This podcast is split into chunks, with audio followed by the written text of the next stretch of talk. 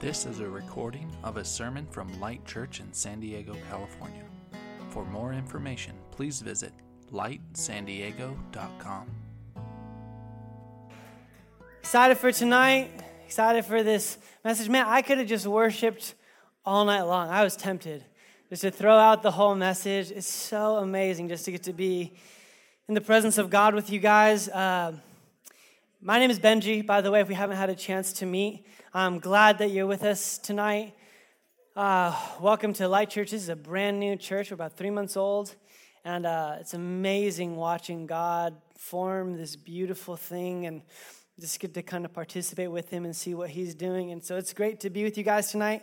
Uh, for the next 30 minutes or so, we're going to be uh, studying and looking into uh, the Bible. So if you have one, you can open one up. If you don't have a Bible, we'd love to give you one. We have one in the back for you uh, look something like this because we believe that the Bible not only is fascinating, is not only something worthy of studying, but we believe it's life changing. We believe that the words that were spoken thousands of years ago still are changing hearts in the world around us. And so it, it means a lot to us in this community. So every week we, uh, we study the scriptures, we study what this book has to say, this collection of books, rather.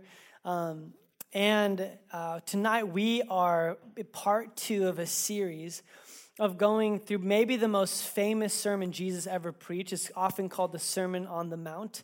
Uh, he's teaching from a hillside, which is kind of where it gets its name. Um, this is a collection of Jesus' most famous teachings that Matthew, one of his followers, compiles together and puts in his biography of Jesus' life.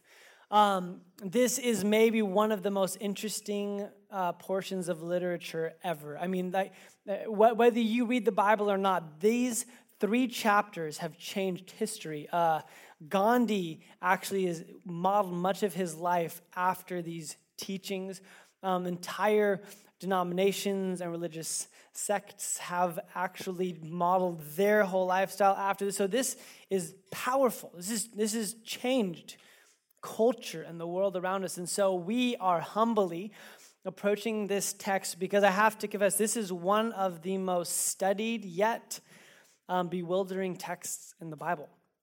Um, and because the reason is we want to figure out what did Jesus mean? What, what did he mean when he's saying these things? So if you're just joining with us, um, Jesus is kind of on the scene. He's a new rabbi. There was not he was not the only one. There's many rabbis at that time, but he seems to be the one drawing the most attention. He's brand new, so there's a lot of crowds coming to him, and so he's uh, he sees the crowds and he decides to kind of slip away and goes up on this hillside and he invites his followers, his 12 disciples, and maybe a few others, to come and sit with him. And he begins to have a really significant conversation. You see, at that time, like our time, there is a narrative that is happening where people are trying to talk about what does it mean to be human? What does it mean to be alive? Uh, how do humans flourish? But the interesting thing about what's happening right now is many of the Jews who were his audience believed that human flourishing happened when you obeyed the laws in the beginning books of the Bible called the Torah and so they believed if you followed these 613 laws, that you would have the blessed life. Your life would flourish. And they're so adamant about that, that they kind of became like spiritual police. So that's all going on. And then while that's happening, uh, the Roman Empire is in full swing, and they have completely conquered the world and have, a certain sense, no morality and don't believe in, in moral rules or engagement, but believe that you should submit to their rule as kind of the, the governing authority. And so you have these really conflicting narratives. And then Jesus shows up on the scene and he begins to share something completely different. He begins to start, start talking about this is what it means to have a fulfilled life. This is what it means to have a flourishing life. And, and I have to warn you, this is probably not what you think. It's not what I've thought. It's not even what I've preached when I was younger. As I, the more I study this, the more I realize this completely flips every paradigm, every idea you have in your mind on its head of what it means to be uh, a flourishing humanity, what it means to be alive, what it means to reach its full potential. And the reason Jesus can say this is because he's the artist. Right? We believe as followers of Jesus that he created humanity, not as an afterthought, but rather as the crescendo and the climax of all of his creation. And he created us for a purpose. He created us with a certain wiring and DNA to advance the flourishing that was supposed to be happening in the garden. And so we've obviously taken that and done amazing things and horrible things with it. But Jesus has this incredible dialogue called the Sermon on the Mount where he talks about this is what it means to be alive. But he starts it uh, really strange. Last week, if you, if you didn't uh, uh, listen to it, if you weren't here, you guys can listen to it on the podcast. I think it'll be coming out soon. But he starts it really in a shocking way. Because I don't know about you, but if I showed up and I wanted to give a speech on human flourishing and what it means to be alive and, and how to live the most fulfilled life, I'd probably start right away just talking about what is robbing you of that life, what is sucking life from you, the, the, the pains, the weaknesses, the things that are going on. That's not how Jesus begins this sermon, it's what it is. He begins it with a series of blessings. Now, blessings were a big deal for a Jewish audience because blessings for them means God was on your side. So we, last we talked about this word, makarios. This is celebration, blessings to you. God is with you. But as he blesses, he kind of introduces these, this list of people that you would have never imagined were blessed, right? The spiritual zeros, right? The people you never see in a synagogue or a church, the people you would think last would the kingdom of God be upon them. He talks about those who are mourning and deep in grief, and he says, blessed. He talks about people who are oppressed. He talks about people who are persecuted. And he, and he gives this, this list. And you can imagine as, as his followers, you're sitting on a hill listening to your rabbi say, You know who's blessed? That guy, this girl, this person. You're just like, Jesus, I don't get it. That's not who I'd say is blessed at all. As a matter of fact, I wouldn't want that life ever. But then he takes it a step further. And not only does he say, Blessed are those people, but then he starts talking about, he, he changes the, the literary device from these people, those people, to you, talking about his disciples. You are the salt of the earth, you are the light of the world. Really peculiar phrases. And it's, and it's again, it's a strange way because in his company are not people who you would consider blessed, salt, or light. These are not the people that are like, you know, game changers. They don't have a ton of followers on social media. They don't make six figures. They don't have nice cars. They've dropped out of Hebrew rabbi school. Like these are the people that you never thought would be the ones Jesus saying, the kingdom is yours. That's exactly how he begins his sermon. Blessed are you. You are salt, you are light. But let's keep in mind the, the disciples up to this point have done nothing. They've done nothing. Now, this is huge because the way Jesus believes that humans flourish is not getting praised for what they do, but speaking over to them what they can be before they, before they even believe it about themselves. I remember when Augustine was born, I have four children. Jen and I have four children, not just me. She does most of the work. Um, but we have three daughters, beautiful daughters, and we had a son about two years ago. His birthday's coming up, and I remember when he was born. They, they move us from the room where the delivery happened. They move us into the room we'll be for the next couple of days. The nurses are gone. It's the first moment of like quiet. And it's like this holy moment. All right, Jen's laying in the bed, recovering, and I pick up my son, my, my firstborn son. I've never held a son before. I've never looked at a male version of me and Jen, right? Looked kind of like an alien, but that's okay. It's not Jen's fault. and I look at him, and at this moment, I'm overcome with this sense of the only way I can describe it is like destiny. And I just start telling my son who he is. I said, Son, you are courageous. Said, There are a lot of cowards in this world. You will be strong. You will lead people well. You will serve your entire life. You will make this world better. And I just started saying these things over him. And it wasn't like scripted. I didn't think I was going to do it, but I'm looking at this new human being, and he is completely helpless, right? He literally can't even stick his hand in his mouth yet. Like he is, he can't do anything. But all I can say is, this is who you are. This is who you will be.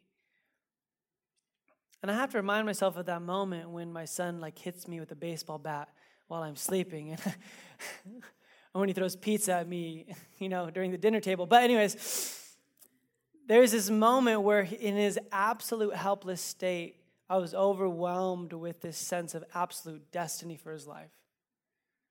And I imagine that's what Jesus must have felt like as he looks at his disciples, absolutely helpless, right? Just like the most helpless group of people he could have ever assembled. And he's overwhelmed with destiny for them. And he says these words You are the salt of the earth. But if the salt loses its saltiness, how can it be made salty again? It is no longer good for anything except to be thrown out and trampled underfoot.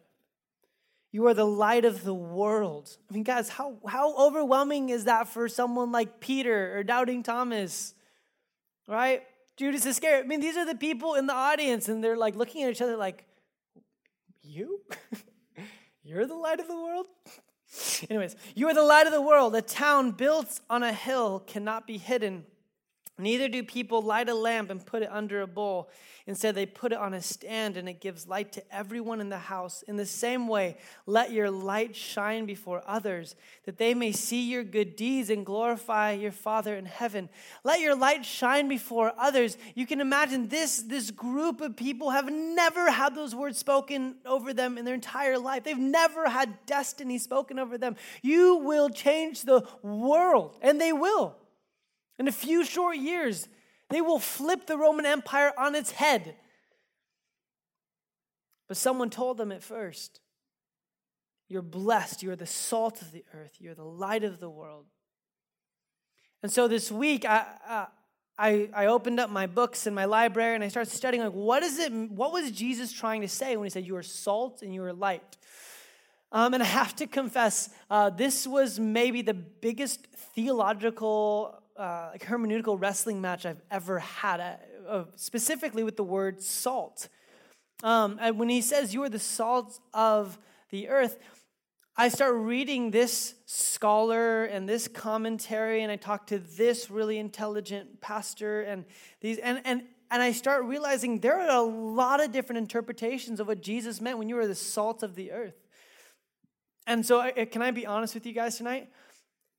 I don't know exactly what Jesus meant when he said, You are the salt of the earth. I'm going to give you what really smart people believe he's saying, and then I'll conclude with what I, what, what, what I would say I'm convinced of what he's trying to do. But I just want to say from the very beginning, um, I'm still wrestling with this, and I think that's okay. Maybe the disciples were too. Maybe they were trying to figure it without them. And I think that we don't always have to figure everything out that Jesus says, but if we can look at it honestly, I think we might be able to get to a few conclusions tonight. So here are the, the four main theories of what Jesus is saying when he says, You are the salt of the earth. Number one is kind of the most common and probably how you would read it is you are a flavoring and, a pre- and preserving in nature right? You have something in you that, that adds flavor to the world, that, that you preserve the world. And, and I would say those things are true about followers of Jesus, right? Those, are, those should be true of us. And that's probably how I've uh, read it and understood it, and I've taught it for years. That's kind of, the, again, kind of the surface level understanding. Uh, number two, rabbis in that day would often use salt as a word for wisdom. Uh, so Colossians even, even references it. Colossians 4 6 says, Let your conversations be always full of grace, seasoned with salt, so that you may know what to answer everyone. So here Paul uses it the same way. Like you, salt is a way to say wisdom. Therefore, if you lose your saltiness, you've lost your kingdom wisdom. Uh, the third interpretation of salt would be is it connection to previous uh, verses. So, what does Jesus say right before this? Because there's no verses and chapters when Jesus is speaking, right? He just told them, You will be persecuted for my name's sake. And then right after it says, You are the salt of the earth. If you lose your saltiness, you are no good. You'll be thrown out and trampled underfoot. So, one interpretation is talking about if you are salt, eventually the world's not going to like how you taste. You're going to be thrown out and persecuted, is one interpretation. And I think it's a, it's, a, it's a fair one, it's a good one. And the fourth one is salt is often used in reference hundreds of years ago back to the covenants that were made between Moses and God. Leviticus 2:13 says, "You shall season all your grain offerings with salt. You shall not let the salt of the covenant with your God be missing from your grain offerings. With all your offerings, you shall offer salt. And so some people say, well, he's referencing they're the new covenant community. They're the new people of God. You are the salt, right? You're the new offering that's being given to the world. And I'm studying all these really smart people, and I'm just like, I don't, they all make sense, I think, at some level. I see where you're all coming from. The thing I think that was the most helpful for me in interpreting salt is how Jesus used it. Because this is not the only time Jesus used the, the idea of you are salt. So I just wanted to read you the, there's three times in the Gospels where Jesus says, You are the salts of the earth. So the first one we've already read, right? Matthew 5 13 says, You are the salt of the earth, but if you if the salt loses its saltiness, how can it be made salty again? Man, I'm saying salt a lot. It is no longer good for anything except to be thrown out and trampled underfoot. So we've read that one, right? Sermon on the Mount. In Luke's gospel, chapter 14, he starts talking about if you're going to be a follower of Jesus, you have to give up everything to follow me. Luke 14, verse 33 says, In the same way, those of you who do not give up everything you have cannot be my disciples. Salt is good, but if it loses its saltiness, how can it be made salty again? It is fit neither for the soil nor for the manure pile. It is thrown out. Whoever has ears, let him hear. So that's, that's another one. And then the last time is in Mark's gospel. And this is right after he's talking about sin. Like, deal with the sin in your life. Uh, passionately, even violently, like get rid of sin in your life. And then he ends it by saying, Salt is good, but if it loses its saltiness, how can you make it salty again? Have salt amongst yourselves and be at peace with each other. So, a couple of things. If I were to just look at the way Jesus used salt, there's a few conclusions I have. One, he's always referencing his disciples. Uh, two, is that this salt can be lost. There's something about following Jesus where you can lose your effectiveness and influence in the world. Every time he mentions salt, it comes with a warning. First, an exhortation you're salt. This is good. Salt is good. You're the salt. It can go away. This isn't talking about salvation. This isn't talking about, you know, heaven or anything like that. It's just talking about your place in the world, your effectiveness in the world, your purpose in the world can be shelved. And we're, we're left with this kind of this kind of dilemma where his he opens it up with this really bold statement and, and all of these would say it's a positive thing. Salt is not bad it's a positive you are the salt of the earth. It's deeply rooted in purpose and covenant and flavor and wisdom. You're this to the world but it can be gone. You can lose it. So i wanted to share a story with you when a time where i felt salty right? A time, a time where I felt like, okay, I'm, I'm supposed to be the salt of the world, and a time where I felt like I really blew it. So my wife and I are, are in a band and, and called Serenade and Strum, and we play at farmers markets and bars and concert venues, and, and mostly just not in churches. We just, we, it's our time just to get outside the church and just play music and have great conversations and so we're playing a couple years ago at a farmer's market, and someone sends me an email like, "Hey, I heard your your band. We loved the sound. I work for a record label here in San Diego. I would love to pitch it to my executives to see if they're interested in your music." And I'm like, "Great, this is awesome. You know, it's kind of like you know, you don't want to shut that down." So he emails me back and he's like, "Hey, great news. They loved your music." Um, uh, I'm, they said that go, go ahead and show it to the president of our, of our label to see if they would be interested in signing you guys, maybe license your music. And, and I'm like talking to Jen and our band, like, this is amazing. So he shows the music to the president of the label and he comes back and Uh, and he calls me and he's like, hey, great news. He loves you. He loves you guys. We want to start talking about what it looks like. He's like, one thing, I notice you guys say Jesus in your music. Um, would you mind not doing that? And I was like, I'm like, um, maybe. And he's like, and another thing, he's like, he's like, would you ever mind like cussing a little bit, you know, like in your songs? He's like, and I'm just, I'm like, F yeah, just kidding. didn't say that. Podcast, delete that. Anyways. and I'm sitting there on the phone and I'm kind of in this weird space because I'm just like, we're not writing worship music. We don't have to talk about Jesus, I guess. And I'm like, I don't think we're going to cuss. I mean, maybe me, but I don't sing that much. Jen probably won't.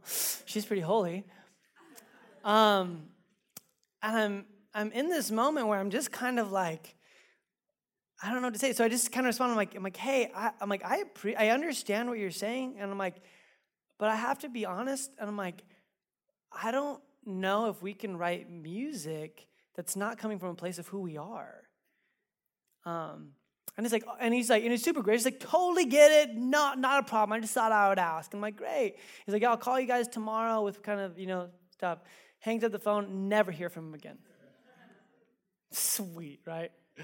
And I'm the whole time I'm like, man, I blew it. I should have just gone with it, right? Like I should have just been like, yeah, whatever you need, record label guy. Like, because then maybe we'd have had a bigger influence and da da da da. And, I'm just, I've always kind of beat myself up over. It. I'm like, did I blow it in that moment?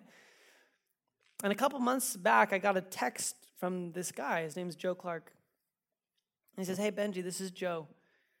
Um, He's like, I wanna, I wanna let you know. I was like, I don't know if you remember me, but I used to work for this label. He's like, I just wanted to reach out to you and let you know I've, I've started to follow Jesus. And he's like, he's like, a couple years back, he's like, I remember asking you guys about your music, and he's like, you, um, you and your wife were so gracious, but you had conviction. And he's like, and it really messed with my head. And he's like, so I really started searching what would cause someone to turn down such a great opportunity. And he's like, I just wanted to let you know, thank you.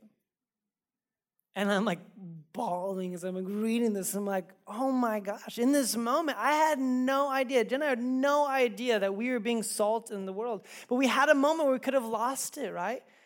And, and, and, again, this has nothing to do like, you know, are you a Christian or not? It's nothing to do with that, but it has this moment where kind of fumbling over my words, I just kind of said, I'm like, this is, I don't know if I can do anything other than this. This is just who I am now. And it changed someone's life. And I think every one of us has those opportunities. Um, and we might not always know the outcome. But that business deal at work that you know could lack integrity, but you choose to do what's right. That moment in your relationship when you would rather tell a white lie, but you choose to say what's true, even though it's going to hurt. At the moment when you're at school and you have an opportunity to cheat and you choose just to take the lower grade. I mean, these are moments of salt. These are moments where you say, the world would tell me to do it this way, but I'm going to flavor it a little bit differently because I follow Jesus. We have no idea the impact that we're making because of that. He, after he talks about you are the salt of the, of the earth, he then moves on and says, You are the light of the world. Now, this, again, it's such a staggering statement because throughout all of Scripture, the term light is reserved for God for Jesus. Jesus is the light of the world. Matter of fact, John 8 12 says, When Jesus spoke again to the people, he said, I am the light of the world. Whoever follows me will never walk in darkness. But here it is, but will have the light of life. And so there's something that happens when you start sitting on the hill next to Jesus, where the real, true light of the world begins to start affecting and infecting your heart with light itself. And all of a sudden, whether you know it or not, you are now a part of being this light to the world. This is absolutely profound.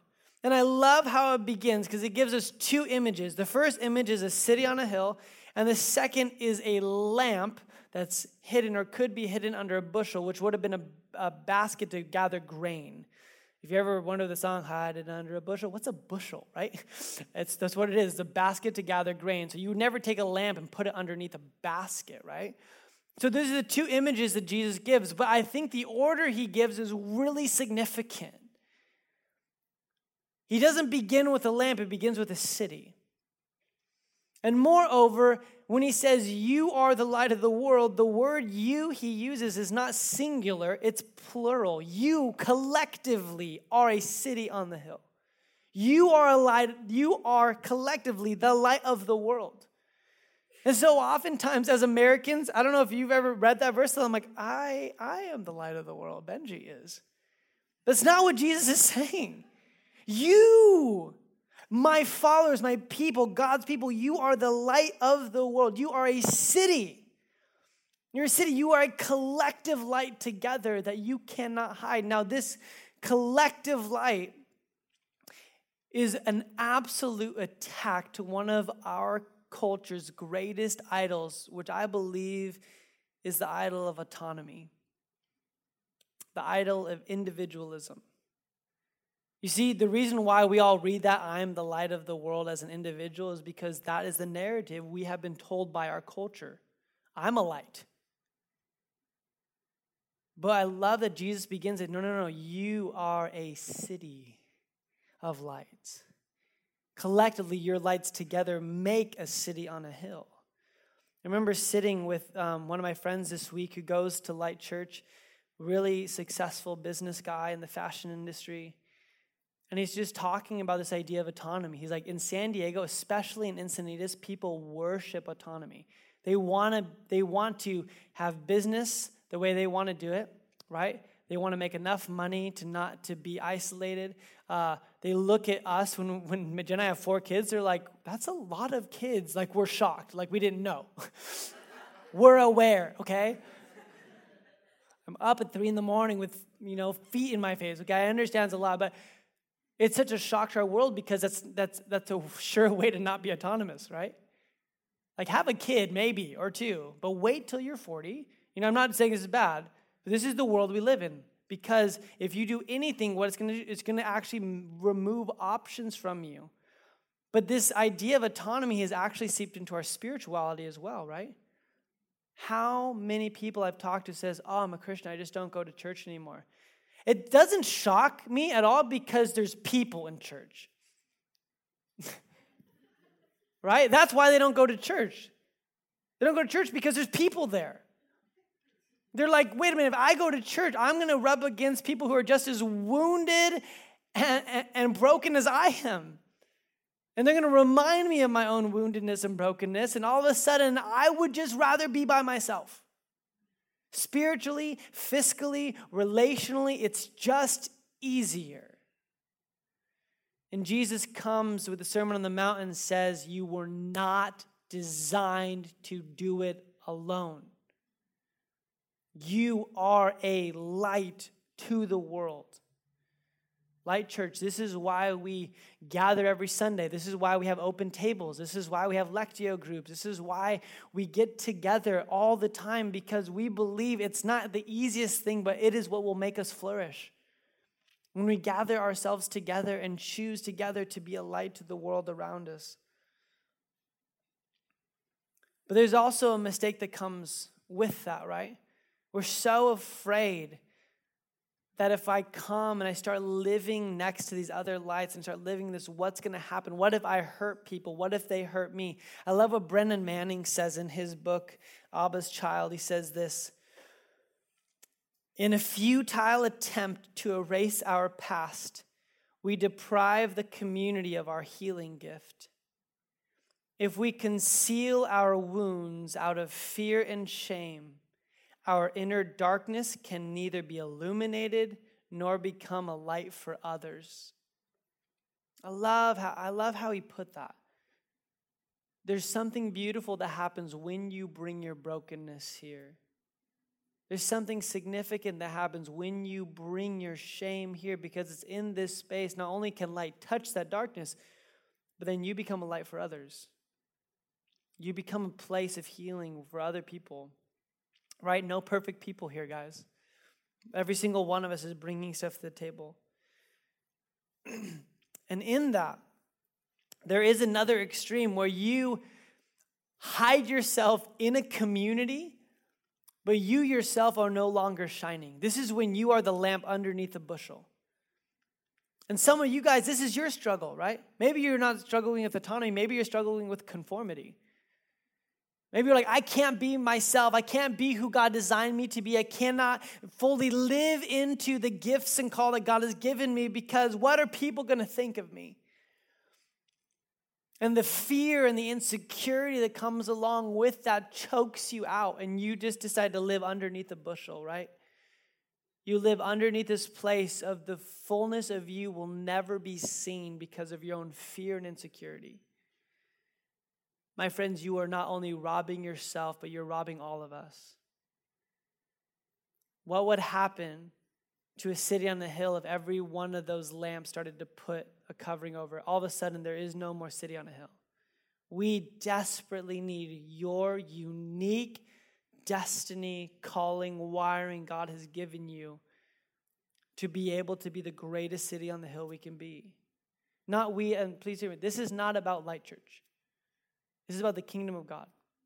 Wherever you go to church, we need, as followers of Jesus, to be able to identify this is what it looks like for me to shine my light to the world. Because it doesn't look for you the way it does for me, it's uniquely yours. But as much as it's unique, it also is a part of something greater and communal. And this is the difference of our world. Jen, Jen and, uh, and Lindsay were at um, this conference out um, in Palm Springs yesterday. They drove out there, and I forgot to tell them that the car they drove doesn't have air conditioning. it's like 107. It's funny for me. Uh, so they had a heat stroke. It's okay. Uh, but they're they're out there, and it's this uh, it's this creative kind of pop up conference that happened where they're all out there and they're saying this exact message. Right? You need to be the light. You need to go and shine who you are, uniquely gifting. But this is what's unique about what Jesus is saying compared to what every other millennial creative conference is saying is that it says that these good works, by the way, the Greek word good also means beautiful. The beautiful things you do will bring glory to God. And this is the big difference. This is not a message for you to say, be the best you, you're awesome, shine bright. No, no, no. You are a light, but that light, those good works, those beautiful deeds you will do have the potential to draw people's attention away from yourself and to your Creator. And that's where destiny happens. That's where significance and meaning happen. I wanted to, to share a really cool story with you guys um, as we get ready to, to close. I'm going to invite um, Taylor to come up here.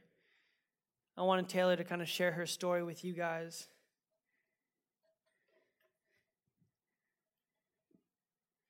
Here you go. Can you guys say hi to Taylor? Hi. So Taylor, can you give us uh, before you started coming to light, just kind of update us? What was what was your life like? What was it kind of leading up to that moment? So I moved to San Diego. Hmm. Put your mic a little bit close. There you go. Awesome. Yep, it's perfect. I moved to San Diego a little under two years ago. Um, I would say when I moved, I was also sort of in a what I would call a self-burdened spiritual disconnect. Would be the season that I was in. Um, I, at the time, was dating somebody where I don't think the relationship was super spiritually focused. Uh, was kind of questioning a lot of decisions, who I was, what I was doing, if I was on the right path. And um, throughout this time, I, have been a follower of Jesus for about seven years and, uh, you know, prayed through the whole thing, was really kind of asking God questions of, you know, am I on the right path? Am I going the right way? Can you please show me what the right way is? And uh, so I would say that that's yeah. where is that. Okay, well, what happened with that kind of relationship, and how did that play uh, so, into this? So the relationship ended. Um, as it ended, I think I started sort of searching for. I should back up. So throughout these two years, I also was searching for a place to call home with God. Uh, was kind of going all over trying to figure out a home church, try a, a ton of different places down south in San Diego when I was living down there. Um, really was having a difficult time connecting to any community. Even tried to go up to San Clemente, uh, see if there were any churches up there at the time. Then I moved here to North County, still the whole time sort of asking God to, to give me some direction. And um, with that, I ended up, I would say in December, um, sort of having this moment when I was sitting. I, I write my prayers, so sitting with my journal and kind of closed my eyes. And I remember um, there was this moment where I just saw the word light and, and to me, that was basically God saying just to look for it. I didn't know what it meant. I didn't know how. I didn't know where. I didn't know when. Um, but but was kind of just given the sign to just look for it. And um, tell us tell us about the slot machine. so um, that was totally it. So I. Uh, I, I, so I'm given this kind of what I would call a, a, moment with me and God, trying to tell me just to look for something. And um, as the weeks pass, nothing nothing really happens. I, uh, I am still kind of just sitting, waiting, seeing what's happening. And um, there, I went on vacation, went to a casino, and, and, actually won some money on a slot machine. And on the slot machine, there were suns. So I was like, oh, okay, this is it. This is, this is Nailed it. Yeah, this, so good but it was not. Yeah. And t- tell us about the night that um, so, you came here. Uh, middle of January, I went up to an art show in LA and came, what, started driving home pretty late in the afternoon. Got back around uh, like 6 p.m. So I, I actually live right around the corner. I live on G Street, which I forgot to say this to the first uh, service, but I, I moved there in December, kind of the same time that I got this, this sign. Um, so I remember parking my car on the street right here. I was on the right side of the street, parked my car, and as I got out of my car, I noticed that there was a sign right next to, to my car. And as I start walking to see what this sign is, I, I hear, I'm actually hearing the music like in, in, in the background somewhere, just like muddled music. And I look at the sign, and it's one of the A signs that just says light. And I was like floored immediately. And I'm late, it's like 6.15 so um, in it, it says the service times for, you know, like church, service times 4 p.m., 6 p.m. And I was actually supposed to go to dinner with some friends, and I texted them and I was like, I'm gonna, I'll see you guys later. I, I gotta go to church. So walked in, um, and it was packed. There, I couldn't see an open seat, so stood there for a second, and somebody who was serving, I think clearly saw that I had no idea where to go. So um, they led me to an open seat kind of in the back corner over there. And immediately I, I got this feeling of just, oh my gosh, this, this is like, this feels like home. I, I would imagine for people who own homes, when you know, you know, right? It was kind of that same thing. Um, so I, I, uh, I stood there for a second. I was listening to this worship music and again just kind of was taking it all in and, and, there was a moment where benji actually walked up on stage and he, he paused or i think it was in between two songs and, and he came up on stage and he proceeded to talk about the story of the woman pushing through the crowds when or to go see jesus.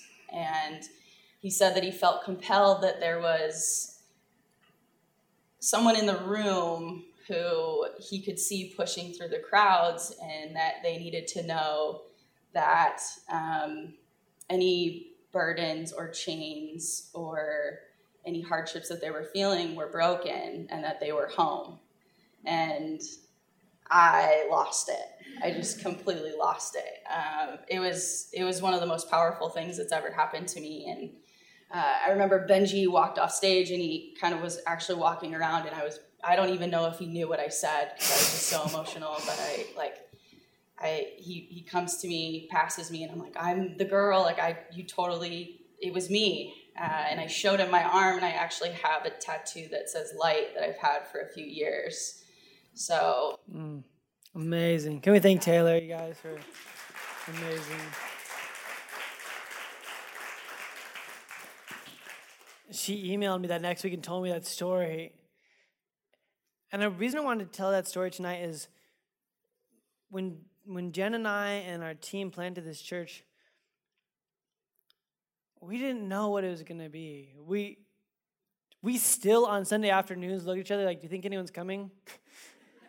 I don't know. Like we just didn't know. All we knew is God said, "Do this," and we just said, "Okay." We felt that the Lord told us to call it Light Church. We said, "Okay." And when we got that email, all of a sudden, I'm just like, wow, the Lord knew Taylor. Lord knew Taylor would live right here, would have a word about light, would see a sign. And this is what's amazing. This has nothing to do with me, has nothing to do with the sermon. You see, a, a gal named Kara King made our brand. That was on that sign. Someone probably in this room got here early and put that sign right there. And she walked into a room that was set up by people who served to do that was listening to a worship leader from our friends church down in san diego singing a song break every chain remember the song and this was not a person this was a collective light that god used to grab and to show her jesus and has continued to impact her life and she's impacting us. She serves here now and taylor's you know she's one of the mvps around here. And it's amazing what happens when people just said yes i'm, I'm sure like the, the guy or the gal who set out the sign was not like changing someone's life today. Brink. No big deal you know sign out outer evangelist no it's there's so many moments where we're not like, I'm being the light of the world. This, you don't have to go stand up on top of a street corner and start preaching. No, no, no. How you live, your simple acts of love and servitude and kindness change the world. And when you combine that and multiply that with other people, and we become a city on the hill, we become light together, the world around us will change. Would you guys pray with me? Lord, we just thank you so much for tonight. We thank you so much that you are the light of the world and you invite us into that same title. Lord, you invite us into that same identity and heritage. God, I pray that we would be the light of the world. I pray that we would be salt everywhere we go. Lord, I pray we would not lose that influence around us. God, I pray for those in this place that do not feel like light. They don't feel blessed. They don't feel like salt, Lord. They just feel absolutely looked over. Lord, I pray that tonight they would have a radical moment with you, or that your eyes would connect with theirs. Lord, I pray that you would help us as a community affect the community around us. Lord, I pray for every single person in this place who has hidden and dimmed their light. Lord, tonight would they be released from that fear and insecurity, or to fully shine how you've designed for them to do it. In Jesus' name, amen.